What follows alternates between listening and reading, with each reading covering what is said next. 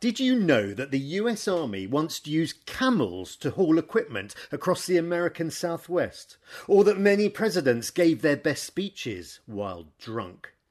You didn't learn these stories in high school because your teachers thought they weren't important or outright false. After all, history isn't right unless it's extremely boring.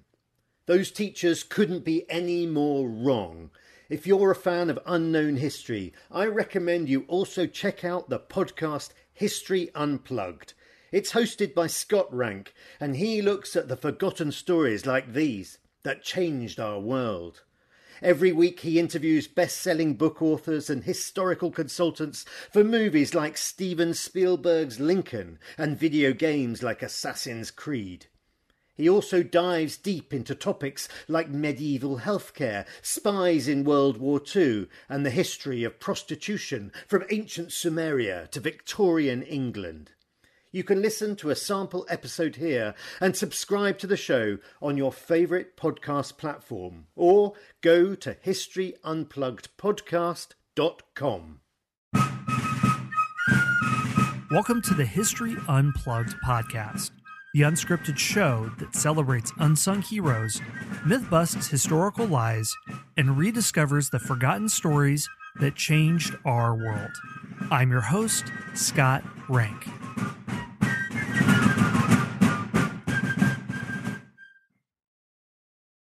If you're the leader of a nation, does it pay to be completely crazy? Does it pay to be absolutely unhinged? If you're not in a democracy, if you work as a dictator or maybe a monarch in times past, the answer appears to be yes. And I should note that you can't just do it halfway. If you're going to be unhinged, you have to go absolutely all out. An eccentric autocrat can stay in power for decades in spite of, or actually because of, his ostensibly insane power. And I'm not just throwing this out here as a hypothetical. These are the exact questions that people ask themselves after the death in 2011 of Libyan dictator Colonel Muammar al Gaddafi. He managed to hold on to power in the North African nation for 42 years, despite his highly eccentric behavior. Before his death, he became infamous for an incoherent speech at the United Nations in which he asked whether swine flu was man made, and you can see a good parody of this on Saturday Night Live. He offered to move the United Nations headquarters to Libya to prevent jet lag, among other world leaders, saying it was more centrally located than New York, and suggested that Israel and Palestine be combined into one state called Israeltine. At other times during his really long rule of his country, he used his position to call for the end of Switzerland and contemplate conspiracy theories such as Israeli intelligence assassinating JFK.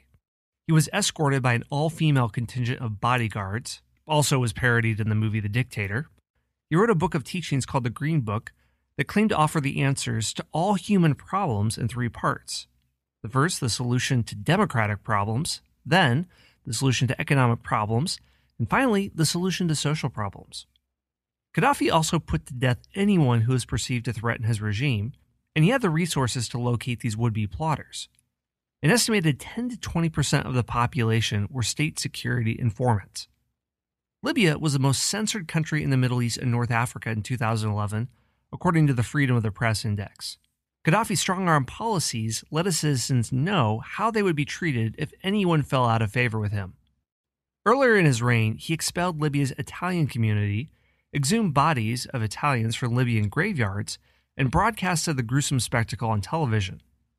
Because of his paranoid, eccentric rule, Libyans were willing to take up arms against him during the Arab Spring uprising of 2011, when NATO declared Libyan airspace a no fly zone, enabling rebels to hunt down Gaddafi and his sons. But their overthrow only raises the obvious question that everybody was asking why didn't Libyans rebel decades sooner and save them all this misery? Gaddafi had always been a crazed leader, he didn't suddenly begin to curtail human rights and promote himself at the end of his reign so bombastically. How could any dictator who had such a loose relationship with reality last so long? David Brooks of the New York Times argued that it was precisely because of his insanity that he reigned for nearly half a century. If a leader wants to crush the rule of law and any hint of a democratic process, Brooks said, he is far better off completely destroying any means of a civil society than leaving remnants of it around that support human rights to remind the people what they are missing. He said, The paradoxical fact is that if you want to stay in office as a dictator, it's better to be a narcissistic totalitarian than a run of the mill autocrat. Megalomaniacs like Gaddafi seek to control every neuron in their people's heads and to control every aspect of life. They destroy all outside authority in civil society. They personalize every institution so that things like the army exist to serve their holy selves rather than the nation at large. They are untroubled by doubt or concern for the good opinion of others, since they already possess absolute truth. They are motivated to fulfill the world historical mission and have no interest in retiring peacefully to some villa. Jeane Kirkpatrick was right years ago to make the distinction between authoritarian dictatorships and totalitarian ones. The totalitarian ones are both sicker and harder to dislodge. Gaddafi's unhinged narcissistic oddness seems to be the key to his longevity. So remember, if you're going to be a tyrant, be a wacko. It's safer.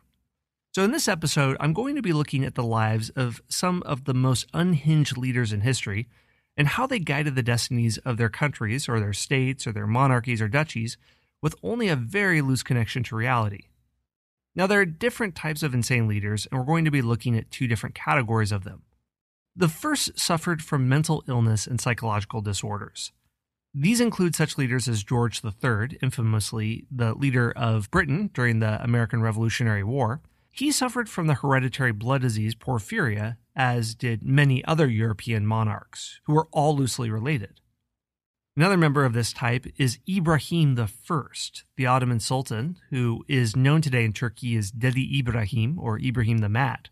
He was in prison for several decades before he became a ruler, that, due to his miserable upbringing, caused sociopathic tendencies, leading him to do such things as practice archery on his court subjects. The second type of mentally unhinged ruler suffered from self inflicted madness by being intoxicated with power, like Gaddafi. They slid into a condition of megalomania and self aggrandizement by isolating their nations and being surrounded by sycophants who never questioned their decisions or were too afraid to. This includes such 20th century autocrats as Albanian head of state Enver Hoxha, who did such things as ruin the national currency by making it conform to a superstition with astrology. Another person that I am really intrigued by and will talk at length about is former Turkmenistan president for life, Akbar Turkmenbashi, who renamed constellations and days of the week after himself and his mother. So, while such stories are amusing, the idea I want to explore is the addictive nature of power and the effects it has on those who cling to it for too long. But also, what does it mean about the structure of power when somebody who doesn't have their full mental faculties can manage to be moderately successful for decades and somehow their nation doesn't completely collapse? Is it because they have good checks and balances? Or maybe a ruler or head of state doesn't have the power they say they do. Or maybe their reign just gives us an example of what social collapse looks like. But because we have enough examples in history of people who aren't all mentally there ruling a nation, it raises the question of why society tolerates them for so long.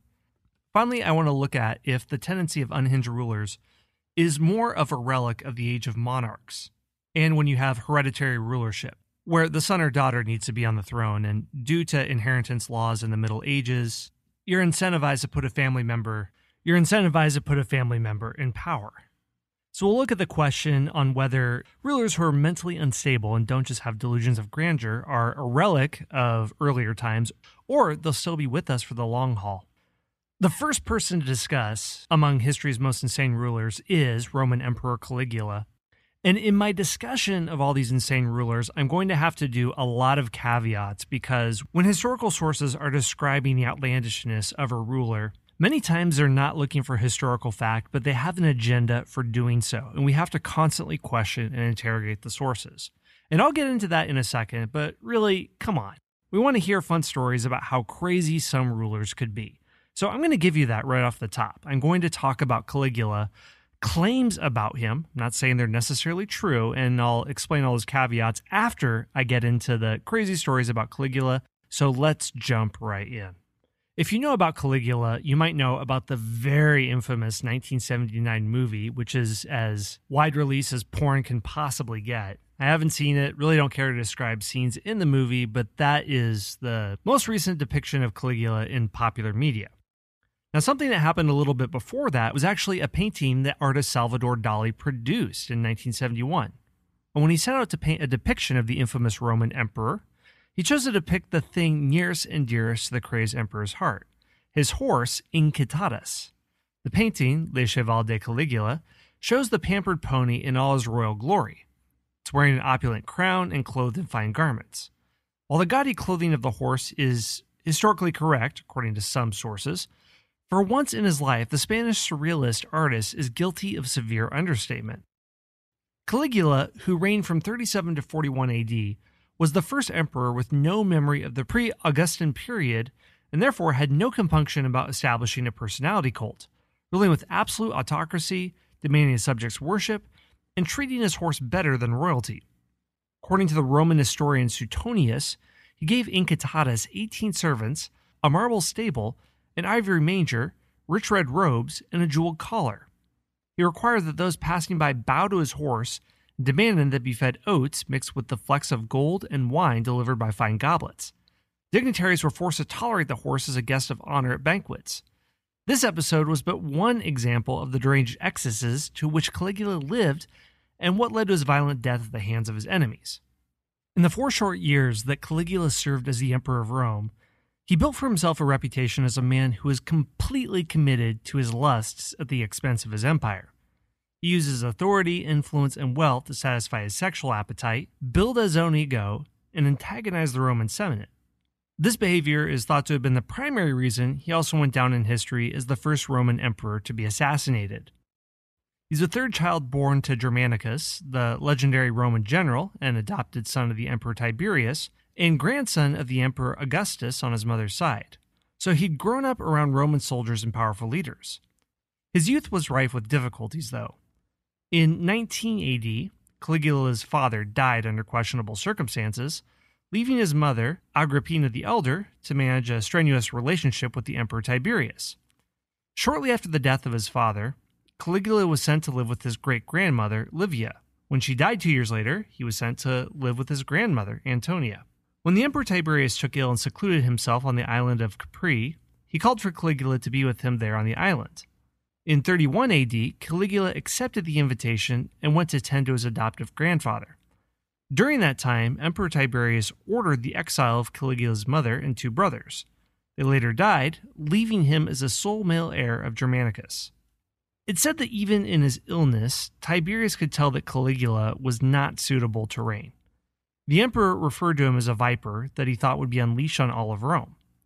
So Caligula was assigned only menial tasks and held no major offices between 31 and 37 AD. When Tiberius died in 37 AD, the Roman people received their new emperor with open arms, largely based on the fact that his father, Germanicus, had been so popular and well loved. They were hopeful for a ruler who would demonstrate more warmth and charity than had Tiberius, who was notably isolated and stingy during his decades long reign. The beginning of Caligula's reign did go well. He was a strong leader, compassionate, smart, and decisive. His first order of business was to pay off all the former emperor's debts. He also honored his slain family by retrieving their remains and giving them a proper Roman burial.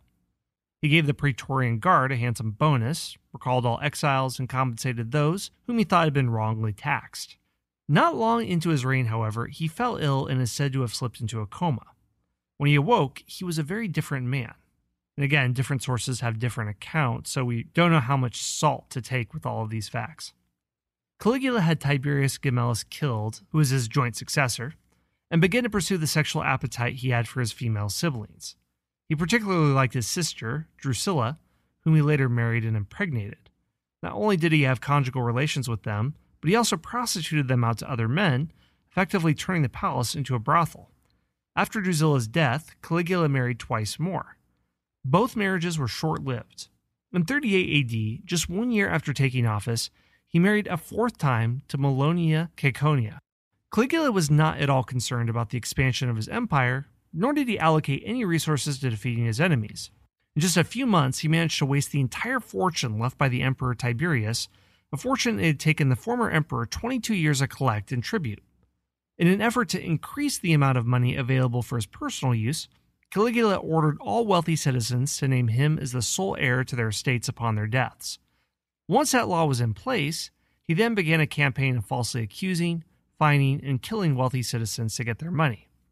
He also tried and killed his wealthiest subjects for treason on charges of blasphemy so that he might receive their estates. He levied taxes on everything from marriage to prostitution and caused starvation in parts of his empire by claiming large areas of arable land for his own private use. He auctioned the lives of gladiators and claimed the plunder that soldiers had acquired from spoils during war. Despite the fact that he quickly depleted the treasury and began heavily taxing his subjects, Caligula embarked on several vanity construction projects. He wanted a giant floating bridge built across a bay in Naples in order to prove wrong the astrologer Thrasyllus, who said that Caligula had no more chance of becoming emperor than of crossing the Bay of Baiae on horseback. According to the Roman historian Suetonius, he crafted a solution by doing the following. He devised a novel and unheard of kind of pageant, for he bridged the gap between Baiae and the mole at Puteoli, a distance of about 3,600 paces, by bringing together merchant ships from all sides and anchoring them in a double line, after which a mound of earth was heaped upon them and fashioned in the manner of the Appian Way. Over this bridge he rode back and forth for two successive days, attended by the entire Praetorian Guard and a company of his friends in Gallic chariots. As he rode back and forth on horseback, Caligula made sure to wear the breastplate of Alexander the Great to shore up his military bona fides. He never actually attempted to go to war, but he did commission the construction of two large warships that eventually burned without ever having been sailed. The closest he came to participating in war was in the 39 to 40 AD campaign when he went to Gaul and marched to the shores with the military with the intent of invading Britain. Before his army launched its attack, he ordered them to stop and collect seashells. He called these the spoils of the conquered ocean and ordered his troops home. Caligula was perpetually disrespectful of the Senate, who, during the reign of Tiberius, had done much of the decision making on their own, as Tiberius was quite antisocial. In response to their disapproval of him, Caligula did what he could to shame, embarrass, and humiliate Senate members, both individually and collectively. One famous incident involved his beloved horse, Incitatus, whom Caligula clothed in the finest robes, suitable for most any member of the nobility. Oftentimes, when invitations were sent from the palace, they were in the horse's name, and Incitatus was allowed to eat dinner at the emperor's table. And it was claimed indirectly in some less reliable Roman sources that Caligula attempted to make Incitatus either a senator or a priest before his death. Caligula fully embraced emperor worship and encouraged others to worship him as a god.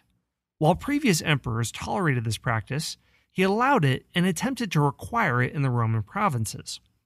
Caligula tried to construct a huge statue of himself inside the temple in Jerusalem, the center of Jewish worship. This action would have nearly guaranteed a revolt from the Jews, who would have considered the construction a pagan slap to the face of their religion. Herod Agrippa, the descendant of the man who is said to have slaughtered dozens of infants in an attempt to kill Jesus, even considered this a terrible idea and convinced the emperor to relent. It was this consistent and unrelenting disrespect that eventually led to his murder. In early 41 AD, in a secluded hall in the basement of the palace, Caligula was stabbed 30 times in an attack led by Cassius Chaera, a guard whom Caligula had humiliated on multiple occasions. The painful and bloody attack didn't kill the emperor right away. But by the time his guard found him, the conspirators were long gone, and he eventually succumbed to his injuries. His wife Caeconia and their infant child were murdered as well. Few sources contemporary with his life have survived, and his legacy is a bit open to embellishment. That's an understatement. But nevertheless, nearly all historians agree that his cruel temperament and extravagance defined him as an emperor. They made for a legacy that far surpassed any positive contributions he gave to Rome. Now, I said earlier that it's really tricky when we use sources that talk about the complete instability and insanity of a ruler. And let me just step back for a second and use Caligula as an example of how tricky that is. Now, if you're a fan of Roman history, your toes might have curled by a few things I said there. You would have thought, he really thinks that happens? That statement about Caligula is by a completely unreliable source, or it's an embellishment that was made decades or centuries after Caligula's life. And it wasn't a firsthand account at all. It was a story, not really about Caligula, but it was a, the writer trying to make a point about the time in which they lived. So, how could he actually believe that's true?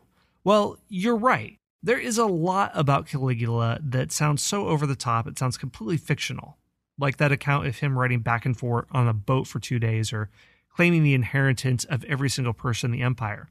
How could you possibly even enforce that? How could you not have a massive revolt on your hands if you single handedly try to steal the wealth of everyone?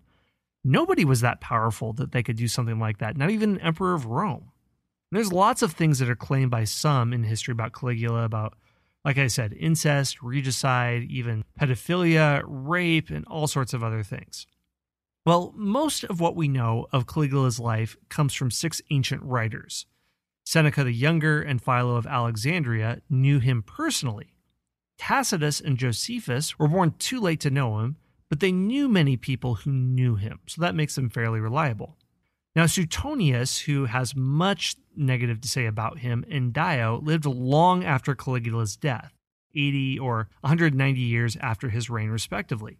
So those very wild accounts happen about 100 years after the fact. And you have to ask yourself, how likely is it that something written decades after somebody's life is more accurate than a first-hand account? And why wouldn't the first-hand accounts say those things? This gets into issues of historical criticism.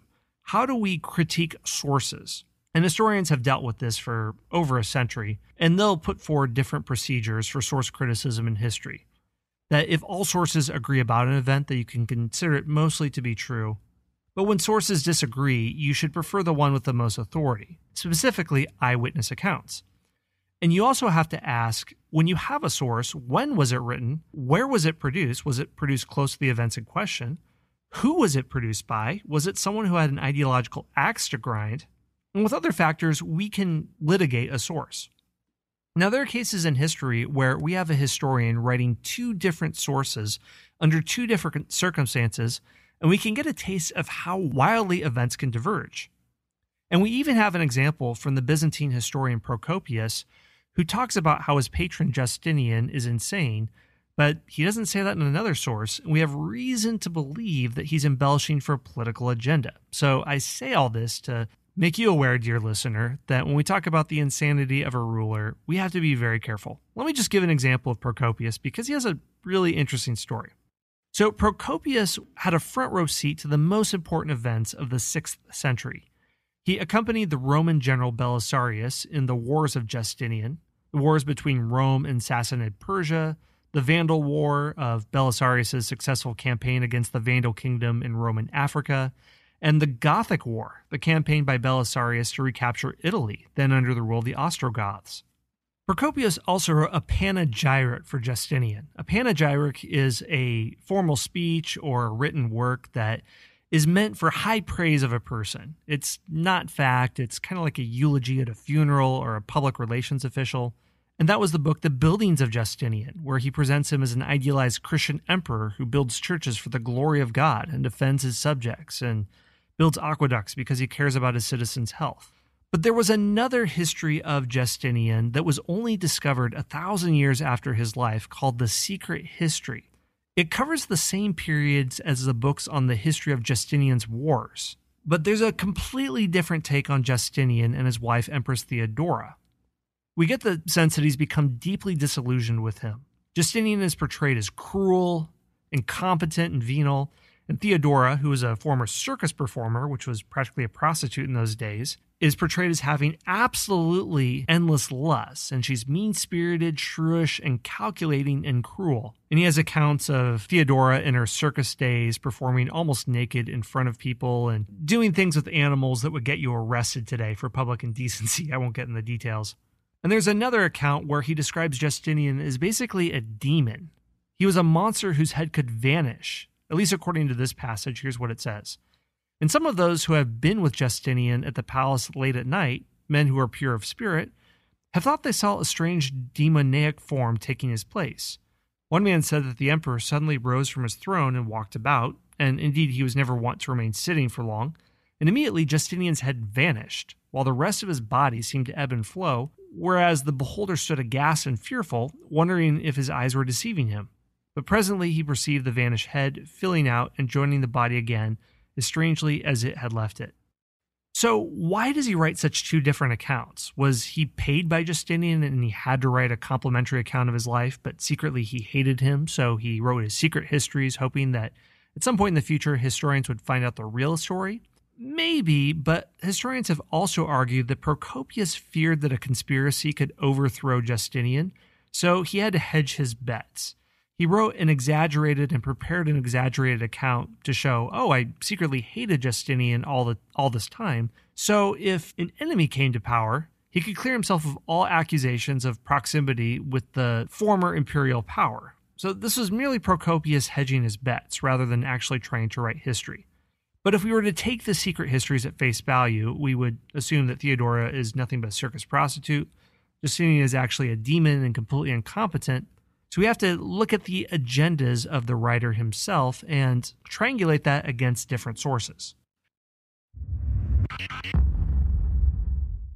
Hey, you Unknown History Podcast listeners, Scott here, letting you know that we are wrapping up the episode here.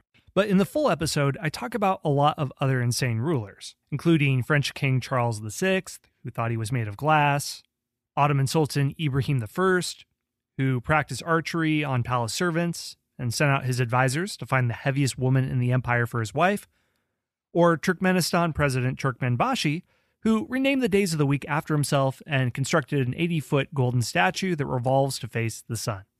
If you'd like to check out that episode and the 270 other episodes I have, you can go to historyunpluggedpodcast.com or just look for History Unplugged on your favorite podcast listener, Apple Podcast, Stitcher, whatever. And I think you'll find an episode that you like. A few fan favorites are Prostitution Throughout History, Sumerian temple priestesses, Ottoman brothel workers, and call girls for the medieval clergy, or an episode on Richard Burton, the Victorian explorer who discovered the Kama Sutra, made a secret pilgrimage to Mecca, and knew 29 languages. And if you want to reach out, the best way is on Facebook. You can join the History Unplugged Facebook group, and I'll talk to you online.